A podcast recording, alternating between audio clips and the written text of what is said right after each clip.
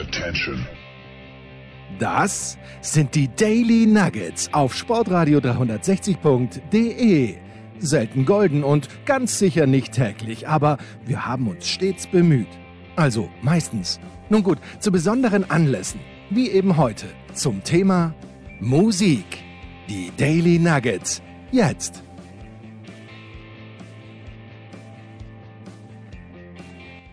Ein herzliches Willkommen zu einer neuen Folge von Musikradio 360. Ich versuche wieder euren Sonntag musikalisch zu verschönern oder zumindest interessanter zu gestalten.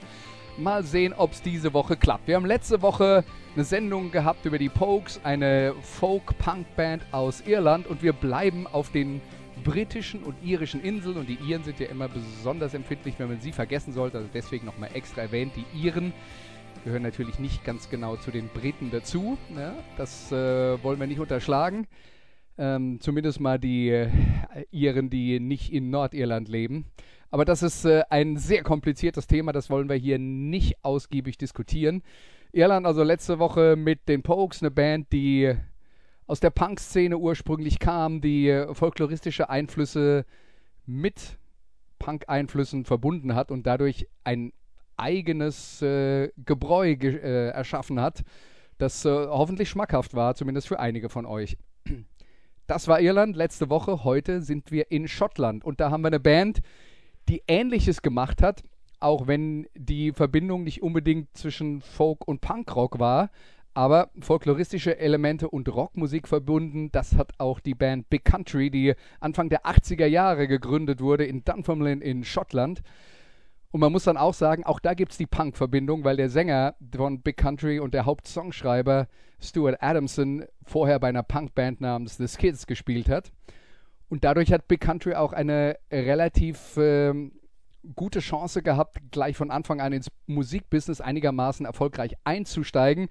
Denn äh, Stuart Adamson hat schon Kontakte in der Musikszene gehabt. Die waren dann schon in der Lage, auch äh, gute Musiker zu äh, ähm, äh, zu rekrutieren. Das war zum einen der Gitarrist Bruce Watson und dann das äh, Rhythmusduo Tony Butler am Bass und Mark Brzezinski am Schlagzeug. Das waren schon erfahrene Studiomusiker und dann gab es eben auch die Chance, schon sehr frühzeitig für Plattenfirmen ähm, Demoaufnahmen zu machen, um vielleicht am Ende einen äh, Plattenvertrag rauszuholen. Das hat sehr schnell funktioniert und die erste Single von Big Country wurde im Jahr 1982 veröffentlicht. Die zweite Single äh, dann ein Jahr später, 1983, und das war gleich ein Top Ten Hit in England und äh, hat den Weg bereitet für eine Karriere, die zumindest mal am Anfang kommerziell auch sehr erfolgreich war. Und um euch mal einen Eindruck zu geben, wie Big Country klingt, das ist also eine Mixtur aus Rockmusik und schottischen Elementen. Und was verbindet man mit schottischer Musik?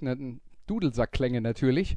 Und was Big Country halt tatsächlich geschafft haben zu produzieren, war äh, Rockmusik mit ähm, Gitarrenläufen, die an Dudelsackklänge erinnert haben. Und zwar natürlich absolut absichtlich. Das war so gewollt und das äh, war ein Alleinstellungsmerkmal damals im Jahr 1983. Wie das jetzt in der Praxis klingt, hören wir uns jetzt zusammen an. Hier ist also der erste große Hit von Big Country in England zumindest. Das Stück heißt Fields of Fire.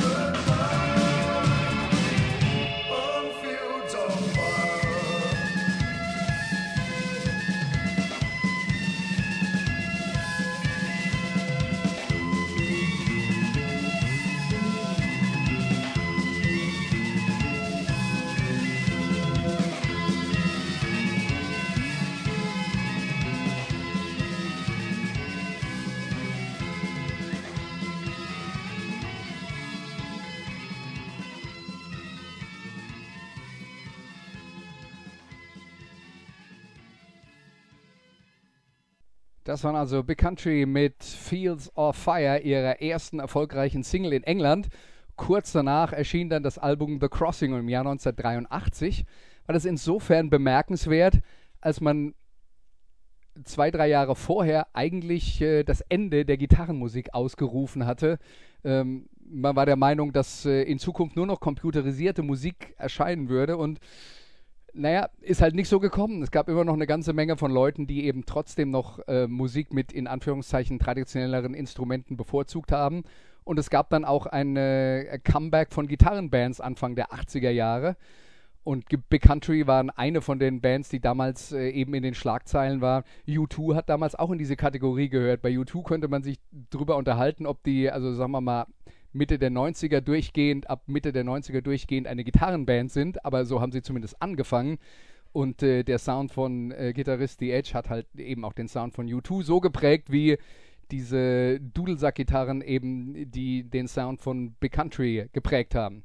Jetzt haben wir das erste Stück gehört, Fields of Fire, das hat schon ähm, eine, eine, ist schon eine Geschichte äh, textlich, wo es darum geht, dass jemand noch einen sehr weiten Weg durch sehr, sehr unstetes und ungewisses Gelände zurücklegen muss, bis er endlich da ist, wo er hin will, nämlich bei seiner Freundin. Ähm, 400 Meilen sind es genau durch äh, brennende Felder. Das äh, ist äh, Fields of Fire von Big Country. Ähm, das nächste Stück, das wir hören vom Album The Crossing, das aus meiner Sicht eigentlich alles zusammenfasst, was Big Country sein kann, was Big Country sein sollte und das ist so ein bisschen das Problem der Band auch gewesen. Das war ihre erste Platte und da war schon alles da. da war gar keine Entwicklung mehr möglich oder nötig, weil äh, der Höhepunkt kam halt gleich zu, äh, zu Beginn der Karriere. Und das ist halt so ein bisschen auch die Tragik der Karriere von Big Country, dass äh, das Beste eigentlich schon gleich am Anfang kam. Ich will auch heute drei Stücke aus The Crossing spielen. Und äh, das zweite Stück heißt The Storm. Und es geht tatsächlich nicht um einen Sturm im Sinne von einem starken Wind, sondern es geht darum, dass äh, eine Siedlung überfallen wurde. Und das ist nicht genau datiert, das könnte im Mittelalter sein, das könnte im Zweiten Weltkrieg gewesen sein. Auf jeden Fall eine Siedlung wird überfallen, verwüstet, niedergebrannt. Und die Überlebenden machen dann eben nach dem Sturm eine Bestandsaufnahme. Hier sind Big Country mit The Storm.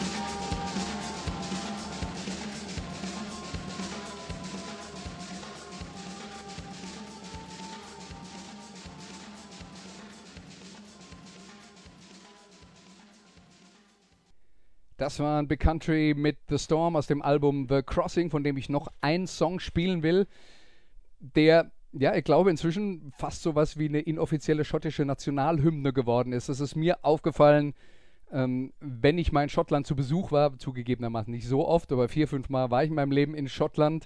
Und man konnte sich eigentlich immer darauf verlassen, wenn man abends irgendwo hinging in der Kneipe oder so, in der Musik lief, dass dann auch dieses Stück von Big Country lief.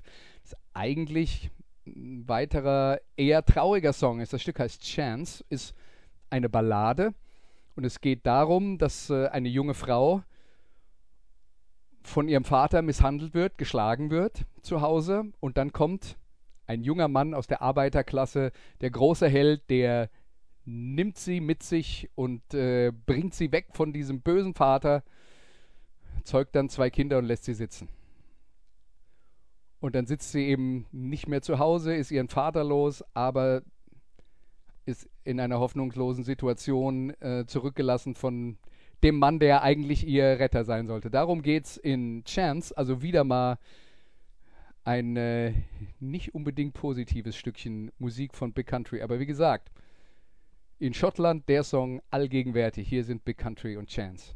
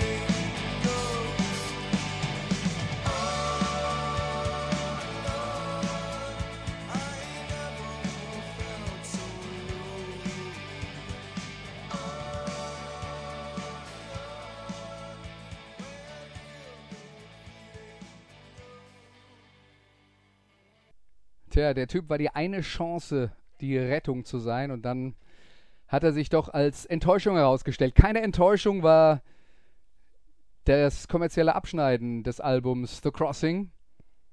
Über eine Million verkaufte Exemplare im United Kingdom und außerdem auch eine goldene Schallplatte in den Vereinigten Staaten.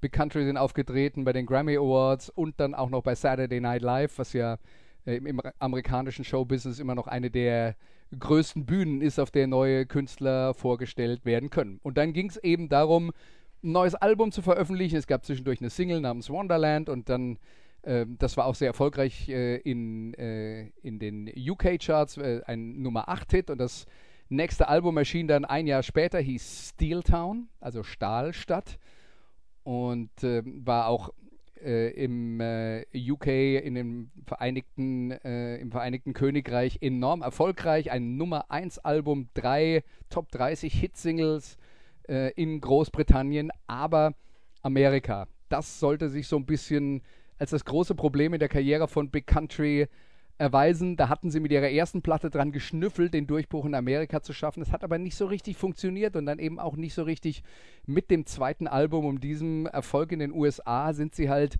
seit ihrer Karriere dann immer weiter hinterhergerannt. Wir hören ein Stück aus dem Album Steel Town. Man merkt dann vielleicht ein bisschen, wenn man äh, genauer hinhört, das ist im Vergleich zum ziemlich basischen und äh, traditionellen Sound auf dem Album The Crossing schon ein bisschen mehr eine Anlehnung an den 80er-Jahre-Sound. Was so typisch ist, ist das enorm, äh, die enorm laute und verhallt aufgenommene Snare Drum. Insgesamt sehr viel Hall auf diesen Aufnahmen. Äh, die Gitarren schneiden nicht mehr so richtig rein ins Fleisch, wie sie das auf The Crossing getan haben. Ähm, wo diese Dudelsack-Gitarren halt wirklich einen enorm bleibenden Eindruck hinterlassen haben. Das ist alles so ein bisschen abgedämpft in einem dicken Wattebausch aus Hall. Ähm, nicht ungewöhnlich für die 80er Jahre, aber man hat der Band halt auch ein bisschen äh, genommen, wofür sie eigentlich gestanden hat. Und das Stück, das ich rausgesucht habe vom Album Steel Town heißt Where the Rose is Sown.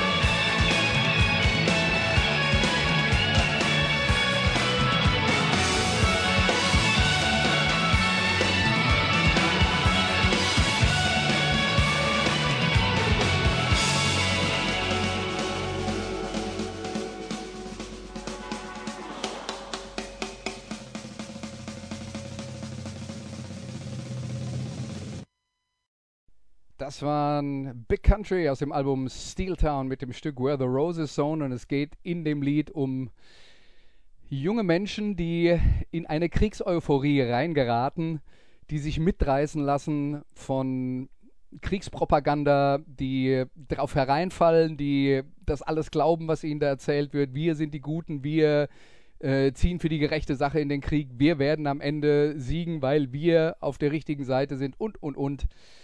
Ja, und das, was dann halt am Ende dahinter steht, nämlich meistens nicht mehr als ein Haufen Lügen. Also junge Leute, die auf Kriegstraberei hereinfallen, äh, auch ein ewiges Thema in der Geschichte der Menschheit. Das war also das Album äh, Steel Town, nicht ganz so erfolgreich wie Big Country sich das äh, selber erhofft hatten. Dann ging es darum, eine neue Platte aufzunehmen. Und die erschien dann im Jahr 1986, also hat eine ganze Weile gedauert. Wieder ein großer Erfolg im Vereinigten Königreich, Platz 2, wieder drei Top 30 Singles und ähm, das Stück Look Away, das auch in Deutschland tatsächlich ein äh, größerer Hit geworden ist. Also das ist eigentlich in Deutschland das bekannteste Stück von Big Country. Und in den USA lief es, naja, ein bisschen besser als Steel Town. Statt Nummer 70 ist man dann auf Nummer 59 gelandet, aber das war halt immer noch nicht das, was man sich wirklich erhofft hatte als äh, ganz großen Durchbruch. Und wir hören folgendes Lied aus äh, dem Album The Seer, also der Seher. Remembrance Day, hier sind Big Country.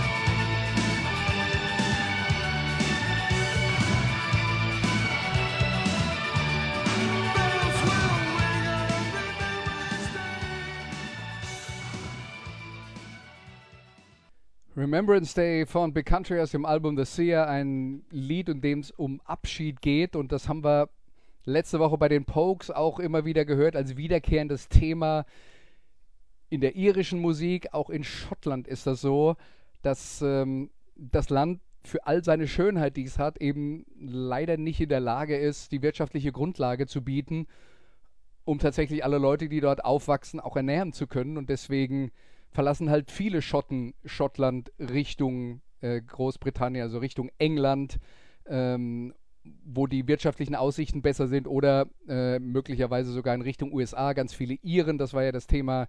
Letzte Woche sind ja in die USA geflogen, geflohen vor diversen Hungersnöten und so weiter und so fort. Also das betrifft sowohl Irland als auch Schottland, ähm, dass das Land den Menschen unheimlich viel gibt, aber sie halt leider nicht über Wasser hält. Und das ist eben auch ähm, eine tragische Geschichte und darum geht es in Remembrance Day, wo ähm, der äh, Protagonist eben darüber sinniert, dass er also seine Freundin zurücklässt, dass er das Land zurücklässt, dass er es eigentlich alles liebt, aber er muss sich halt eine Zukunft aufbauen und das funktioniert leider nicht in, äh, in der Heimat.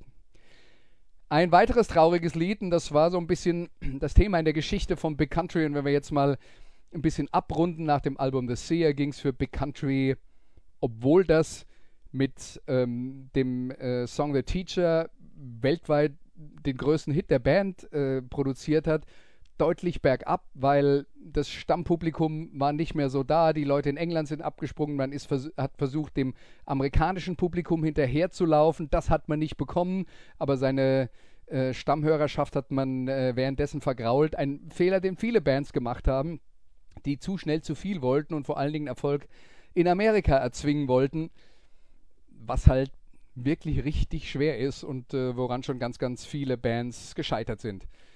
Danach gab es dann äh, diverse weitere Aufnahmen von Big Country, diverse weitere Alben. Man hat auch Platten in den USA produziert.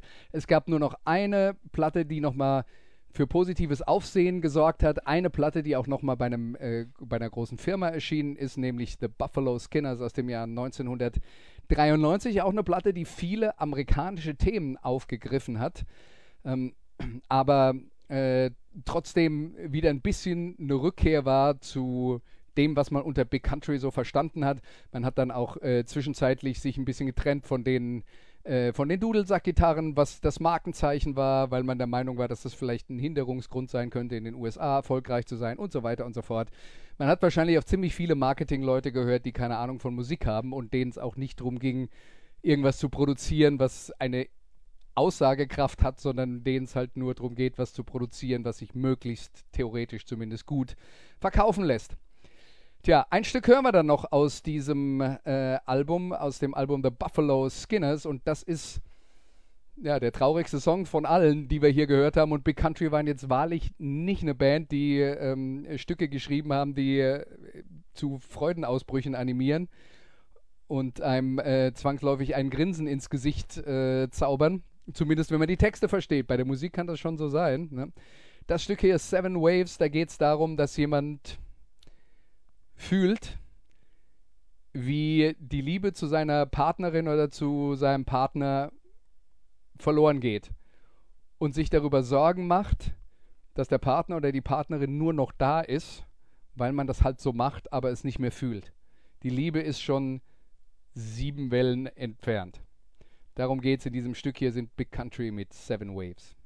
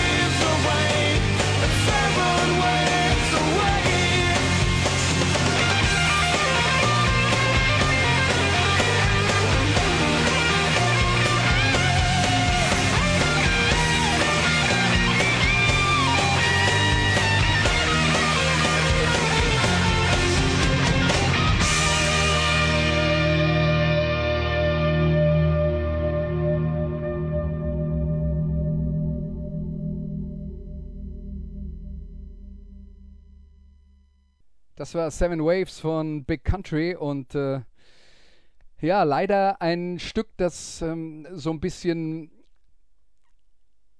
angedeutet hat, was möglicherweise kommt. Denn der Sänger Stuart Adamson, der für die meisten Texte zuständig war, war tatsächlich jemand, der Zeit seines Lebens mit Problemen zu kämpfen hatte. Er hatte Alkoholprobleme, er war depressiv, sowas hängt zusammen, bedingt sich möglicherweise auch noch gegenseitig. Hat dann aufgrund dieser Alkoholprobleme äh, Schwierigkeiten in seiner Ehe, seiner Ehe bekommen, hat sich von seiner Frau getrennt, hat nochmal neu geheiratet, aber äh, ist dann eben auch nicht äh, wirklich glücklich geworden und mit der Band ging es dann eben auch nicht mehr so richtig voran. Die haben noch diverse Platten aufgenommen. Äh, die letzte davon, Driving to Damascus, war aus dem Jahr 1999. Das war das letzte Album mit Stuart Adamson. Dann gab es eine Abschlusstour nannte sich Final Fling, Abschlusskonzert im äh, äh, Barrowlands äh, Ballroom in Glasgow im Jahr 2000 am 31. Mai. Das Ding war ausverkauft. Sie haben nochmal alle ihre Fans mobilisiert und sie haben dann anschließend noch ähm, im äh, Jahr darauf ein paar Gigs gespielt. Das allerletzte Big Country Konzert mit Stuart Adamson in Kuala Lumpur in Malaysia. Ja, und im November 2001 ist äh, Stuart Adamson dann verschwunden. Nicht zum ersten Mal. Es gab immer wieder Phasen, wenn er depressiv war, wo er sich wochenlang nicht gemeldet hat. Man wusste nicht, wo er ist. In dieser Phase haben sich dann alle Sorgen gemacht. Er war dann auch mittlerweile von seiner zweiten Frau äh, getrennt. Keiner wusste, wo er gesteckt hat. Und die traurige Nachricht war dann, dass er im, äh, in Honolulu auf Hawaii in einem Hotelraum äh, tot aufgefunden wurde. Am 16. Dezember 2001 hatte seinem Leben selbst ein Ende gesetzt. Stuart Adamson, der nicht glücklich wurde in seinem Leben, der seine Kämpfe in ganz viel Positives äh, verwandelt hat, nämlich in sehr viel gute Musik. Auch die Skits kann ich euch äh, absolut empfehlen, als eine Band, die so aus der Punk-Szene kam, auch wenn sie jetzt vielleicht nicht traditionell Punk waren. Ähm, und mit Big Country hat er halt wirklich was absolut originelles, eigenständiges auf die Beine gestellt. Und leider ist er daran halt dann am Ende auch gescheitert, weil es dann doch nicht der ganz große Erfolg war, den er sich erhofft und äh, erträumt hatte. Big Country haben nach dem Tod von Stuart Adamson weitergemacht, nach einer längeren Pause. Also 2007 haben sie wieder Touren aufgenommen. Zeitweise war auch Mike Peters, der Sänger der englischen Gitarrenrockband The Alarm, die auch aus den 80er Jahren äh, stammen, ähm, dann auch der Leadsänger von äh, Big Country auf diesen Touren. Inzwischen ist er nicht mehr mit dabei. Die Band ist aber trotzdem grundsätzlich noch auf Tour. Man muss sehen, wie das dann nach der Corona-Pause weitergeht. Aber ähm, zumindest mal äh, ein Musiker ist äh, dann auch tatsächlich noch mit dabei, nämlich der Gitarrist Bruce Watson. Inzwischen ist sein ähm, Sohn äh, Jamie Watson auch mit dabei. Und wenn es denn eben passt, Mark Brzezinski, der Schlagzeuger, ebenfalls mit dabei. Also zwei von vier Originalmitgliedern von Big Country sind dann noch auf Tour.